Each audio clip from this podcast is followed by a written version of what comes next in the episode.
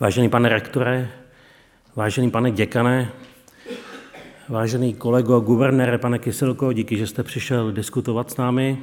Vážení kolegové, členové bankovní rady, pane viceguvernére Frajte, Honzo Kubíčku, vrchní řediteli, taky díky, že jste mě přišli podpořit a že tady jako tým se budeme prezentovat. Dámy a pánové, studenti a studenti, jsem rád, že tady můžeme být s vámi. A je pro nás ctí, jako za Českou národní banku, tady být a diskutovat. Nová bankovní rada České národní banky začala svou práci v červenci 2022, čili léto 2022. Máme tedy za sebou 15 měsíců práce. A dovolte mi, abych vám teď představil dílčí výsledky, dílčí výsledky, opravdu to dílčí je důležité, a nastínil vlastně vám budoucnost, co nás čeká a vysvětlil, jak přistupujeme k inflaci. Tak, my jsme začali svou práci v období, kdy byla inflace nejvyšší v historii, pominuli transformační období po sametové revoluci, takže byla největší inflace v historii, byla 18% I když eh, před naším startem, vlastně mezi říjnem 2021 a červnem 2022, tak během tohoto období před naším startem se výrazně zvyšovaly úrokové sazby, tak stejně se nedařilo skrotit nejen inflaci, ale i inflační očekávání.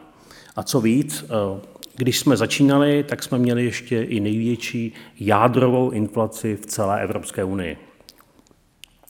Tak celkem zajímavé podmínky za to, za to něco začít. Jak jsme k tomu přistoupili? Eh, nová bankovní rada od toho července 2022 změnila strategii boje s inflací. Za prvé, zvolili jsme stabilitu úrokových sazeb na 7%, a komunikovali jsme hned od začátku, že sazby zůstanou na zvýšených úrovních po delší dobu, než jsme byli zvyklí v předchozích například deseti letech. To byl první pilíř. Druhý, nově jsme oznámili strategii silné koruny. V listopadu 2022 jsem v projevu na Masarykově univerzitě v Brně představil podmínky, za jakých eh, bude naše koruna znovu silná. Eh, ta logika byla, že bylo potřeba zlevnit dovoz drahých surovin, tudíž potřebujeme silnou korunu. A ta silná měna zároveň zpřísnila měnové podmínky i pro exportéry, pro velké firmy, které do té doby eh, vlastně na ně nedopadaly ty vysoké úrokové sazby, protože si brali úvěry v eurech, tehdy v levných eurech. Tak. Poté, když ty dva plíře sečteme, tak měnové podmínky zohledňující úrokové sazby a úroveň měnového kurzu, tak dohromady byly například na jaře 2023 nejpřísnější za posledních 20 let. A kurz koruny byl v té době v průměru když vezmu například duben, tak byl nejsilnější v historii. A to bylo přesně období, kdy naše měnová politika začala konečně fungovat a začala fungovat velmi dobře. Veřejnosti, vám, jsme proto doručili tyto dílčí výsledky. Inflace klesla z těch 18% v září 2022 na 6,9% v letošním září a jádrová inflace klesla z té největší úrovně v EU ze 14,7% na 5% Stále ale vidíte, že ty čísla jsou vysoká, zůstávají vysoká, čili není to vítězství, pořád je to inflace, se kterou se nesmíme smířit, se kterou se nesmíme zžít a nesmíme se jí přizpůsobit. To, že se podařila první fáze, jsem již konstatoval v prvním projevu Cesta k cíli, který jsem měl v květnu na Vysoké škole ekonomické a podobně i ve druhém projevu, který jsem měl na bankovní asociaci, to bylo v červnu 2023. Teď teda třetí díl toho projevu.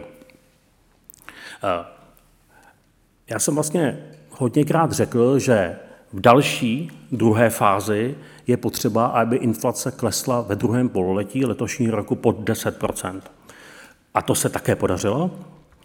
A nyní nastává tedy třetí fáze, a tou třetí fází je, aby příští rok inflace dál pokračovala v poklesu a aby dosáhla hodnoty blízké našemu cíli, to je hodnoty blízké 2% a to bude ta nejlepší zpráva pro ekonomiku.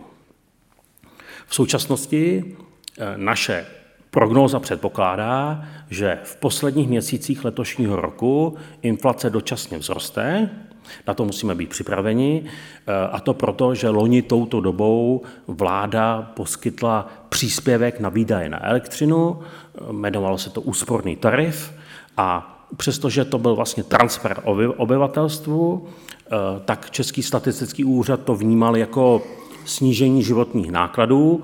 A proto vlastně to započítal do inflace jako dočasný pokles cenové hladiny. Čili inflace loni touto dobou, nebo koncem roku prostě byla nižší, než by byla bez tohoto zásahu, ale letos do konce roku bude zase vlivem srovnávací základny vyšší, než by byla bez tohoto zásahu vlády. Takže my s tím musíme jenom počítat. A tento výpočet, nebo respektive ten, tato tento vliv vymizí v lednu a nezmění to nic na tom trendovém poklesu inflace, respektive na procesu dezinflace, která bude dále, dále pokračovat. Eh, naše prognóza teď předpokládá, že vlivem dosavadní přísné měnové politiky klesne inflace zejména v lednu 2024 a, a pak bude pokračovat dál poklesu.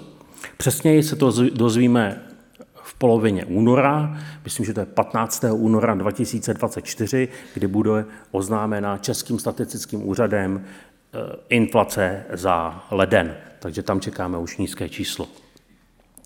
Eh, letos 17. září jsem měl eh, v nedělním diskuzním pořadu, jsem byl v partii na CNN Prima News. Řekl jsem, že Úrokové sazby zůstanou ještě v září a říjnu stále bez změny. Poté 27. září jsme měli měnové zasedání, kde rozhodujeme o úrokových sazbách a nechali jsme tedy sazby bez změny a na tiskové konferenci po tom našem měnovém zasedání jsem řekl a transparentně oznámil, že jsme již zahájili debatu o možnosti snižování sazeb a řekli si interně strategii, jak každý z nás, je nás sedm, přistoupí, přistoupí této možnosti. Čili jsme připraveni, máme, máme promyšlený plán. Další měnové zasedání máme letos 2. listopadu a poté před Vánoci 21. prosince. Na těch zasedání my vyhodnotíme nově dostupná data, vyhodnotíme novou prognózu a nejistoty kolem, kolem ní a pak rozhodneme. Eh, já tím to nedávám nějaké vlastně zásadní prohlášení nebo závazek, jak přesně rozhodneme, necháváme si dveře otevřené pro každou možnost.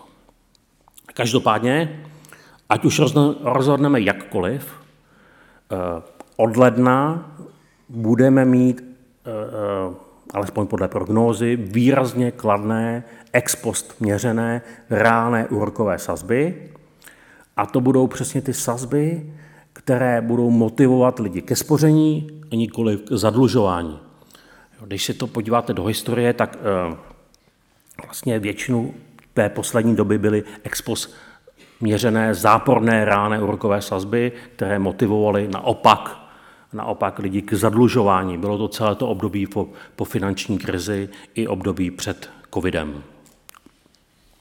Tak, dále k argumentaci, s jakou logikou já teď jako přistupuji k inflaci.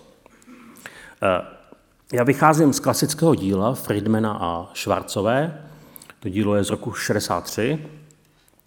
Eh, dále pak eh, jsem i o tom publikoval odborný článek v politické ekonomii, a to už v roce 2019. Dále bych vyšel z nejnovější studie Banky pro mezinárodní platby. Kdo se zajímá o ekonomický výzkum, tak eh, tato banka publikuje opravdu velmi, velmi hezky jako zajímavý výzkum. Dále bych vyšel ještě z přednášky Izabely Šnábelové, to je kolegyně, členka boardu z Evropské centrální banky.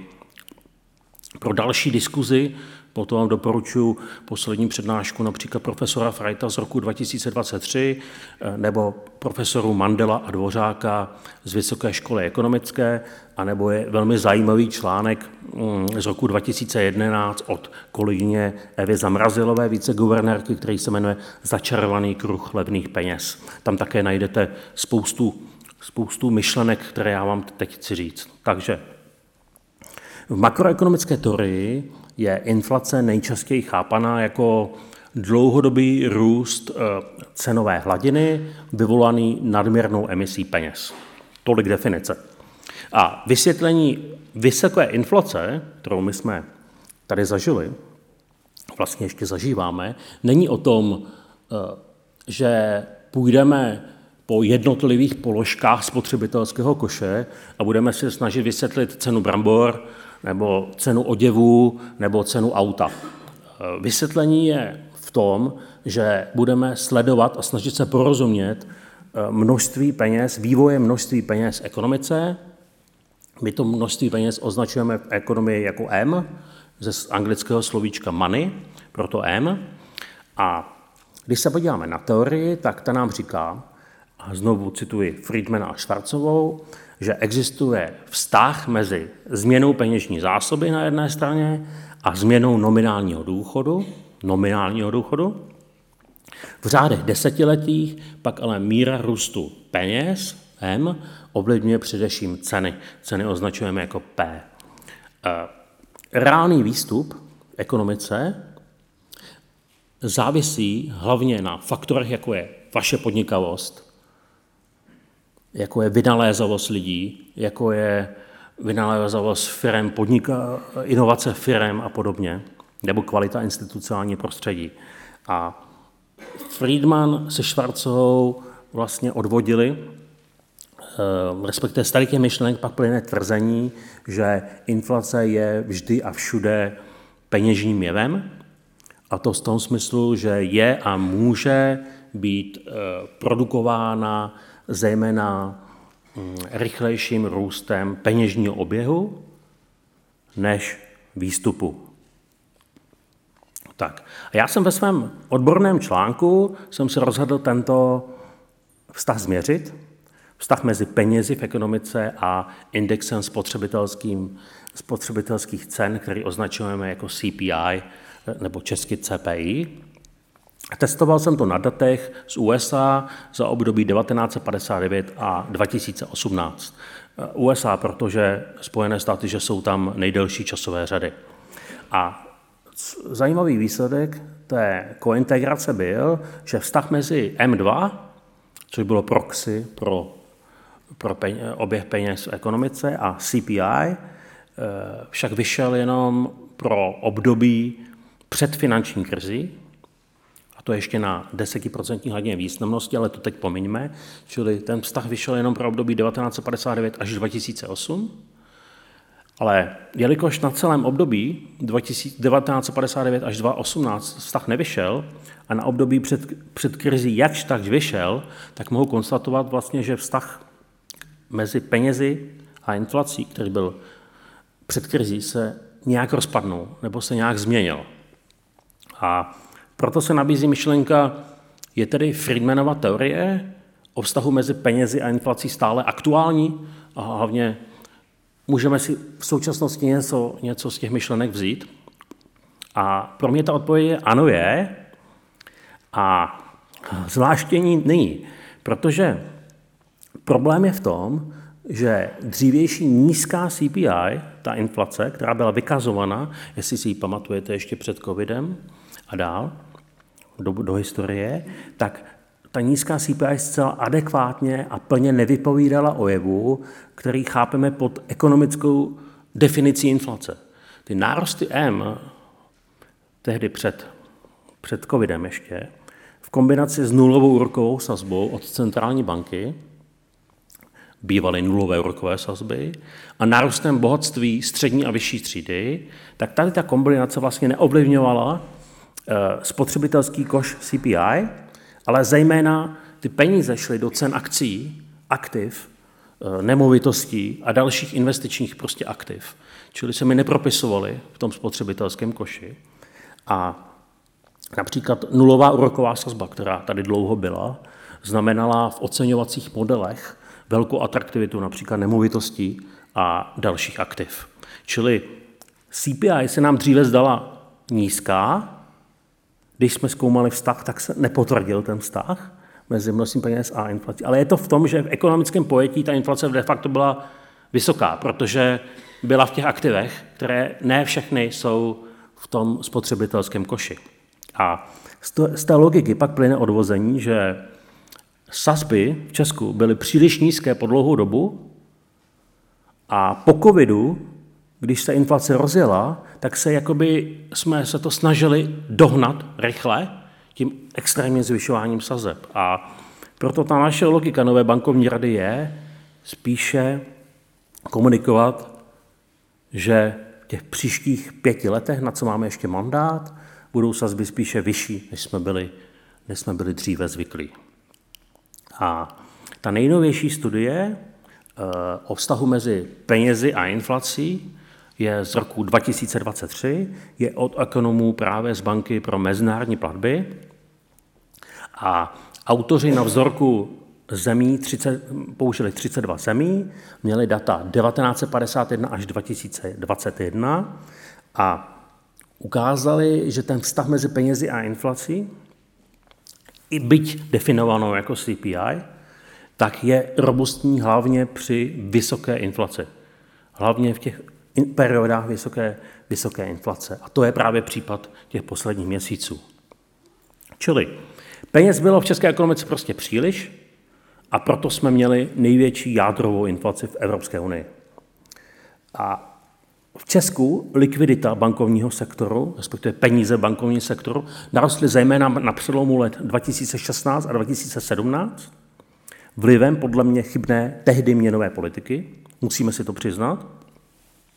A tady to, tady ten efekt, ten nárostu likvidity, umožnil hladké profinancování pozdějších deficitů veřejných financí, hlavně za covidu a dál, a následné roztočení peněz v ekonomice. A pak do toho všeho přišel nákladový šok, respektive růst cen energií plus snížení nabídky e, vlivem narušení globálních řetězců. Více jsme o tom napsali blog s panem poradcem Adamem, který máme na svém webu. Tak a co je teď podstatné? Podstatné je, že silný růst peněz může vést k persistenci inflace, hlavně po nákladovém šoku, Velmi hezký článek o to napsala kolegyně Šnábelová eh, z Evropské centrální banky. Jinými slovy, ten, pokud podnikatelé, výrobci schytají eh, velký nákladový šok, tak ho promítají do cen a eh, aby si zachránili svoji marži nebo aby nespankrotovali. A klíčové je, jestli toto zvýšení těch cen je jednorázové, či bude pokračovat dál, či bude persistentní. A hodně to závisí právě na množství peněz oběhu v ekonomice, zda roste nebo ne, zda se nám ho podaří stlumit. Protože bez silného růstu množství peněz oběhu se růst cen hladin, hladin, cenové hladiny musí zastavit. Nebude poptávka po dalších výrobcích. A proto vlastně já jsem hned eh, prvním projevu po jmenování guvernérem, to byl květen 2022, říkal, že ke skrocení inflace je potřeba nejdříve skrotit růst množství peněz oběhu, nebo respektive v ekonomice. A na příkladu Česka, pokud vezmu tokové ukazatele, tak tou naší politikou, kterou já jsem tady představil, tak na datech vidíme v tokových ukazatelích Čisté nové hypotéky byly za leden až srpen, čili poskytnuté čisté nové hypotéky, byly ve výši 67 miliard letos je to nejnižší číslo od roku 2015 a meziročně minus 47% Firemní úvěry korunové, když se podívám, zase vezmu leden až srpen, poslední dostupná data, tak byly za 163 miliard, meziročně minus 41% Čili podařilo se skrotit růst množství peněz v soukromém sektoru. Když se podíváme na stavové ukazatele, tak ty nám ukážou, kde je problém. Když se podíváme na M3, které se nejčastěji u nás používá, tak M3 eh, množství peněz oběhu definované jako M3 v srpnu meziročně zrostlo o 9,6% Jsou to opět poslední dostupná data a jedny z hlavních položek M3 jsou úvěry vládě a úvěry soukromého sektoru. Úvěry soukromého sektoru, jednak jak jsem demonstroval na těch tokových ukazatelech, tak i na, i na stavových to vychází, že díky přísné měnové politice jsou skroceny. V srpnu meziročně zrostly o 4,7% O rok předtím rostly o 12% úvěry soukromému sektoru stavy. E, úvěry centrální vládě za stejné období meziročně plus 12,8 a loni to bylo plus 13,3. Čili tam jsme stále v růstu plus 10% a víc. A takto velké požadavky na profinancování zadlužení vlády jsou pro nás proinflační riziko. A tam je teď problém. E, Mimochodem, když se podíváte na aktiva bank, tak v současnosti už 18% z aktiv bank, odečtuli teda vklady u centrálních bank, tak 18% skladů bank, eh, teda z aktiv bank jsou již ve státních dluhopisech, takže máte vlastně nabité bilance bank státními dluhopisy, jak, jak profinancovávají dluh eh, vlády a je to jedno z nejvyšších čísel, těch 18 z aktiv v celé Evropské unii. Čili Názor Miltona Friedmana, že restriktivní měnová politika není závislá na podpoře fiskální politiky a může být sama účinná, jako účinná sama o sobě, tak ten byl formulován tehdy v podmínkách přiměřené bankovní likvidity. Ale dneska jsme v systému s, jednak s velkou vyvolanou inflací a pak jsme v systému, kdy prostě vlivem podle mě chybné měnové politiky došlo dříve k obrovskému nárůstu přebytečné likvidity a to všechno umožnilo snadné profinancování dluhu. A v takovémhle systému, v takovýchhle podmínkách je pak zásadní, že tu naší měnovou politiku je potřeba doplnit tím, že bude docházet ke snižování deficitu státního rozpočtu, a dohromady vlastně až dokážeme snížit výrazně, výrazně inflaci, protože tím pádem skrotíme i M z té strany nejen ze soukromých úvěrů, ale i z úvěrů, úvěrů vládě. Takže proto jsem vlastně na všech měnových jednání, které jsem měl, na všech tiskových konferencích říkal, že další klíčová podmínka pro to, aby u nás inflace klesla, je snížit míru zadlužování státu. Takže shrnuli na závěr. Z dat vyplývá, že měnovou politikou jsme v posledních 15 měsících výrazně skrotili růst množství peněz prostřednictvím úvěru soukromému sektoru. Relativně k tomu jsme i skrotili ekonomiku, aby nebyla inflace. Mimochodem, toto nám umožňuje debatovat o možném snížení sazeb, na druhou stranu z dat ale také vyplývá, že není skrocen růst množstvím peněz prostřednictvím zadlužování vlády.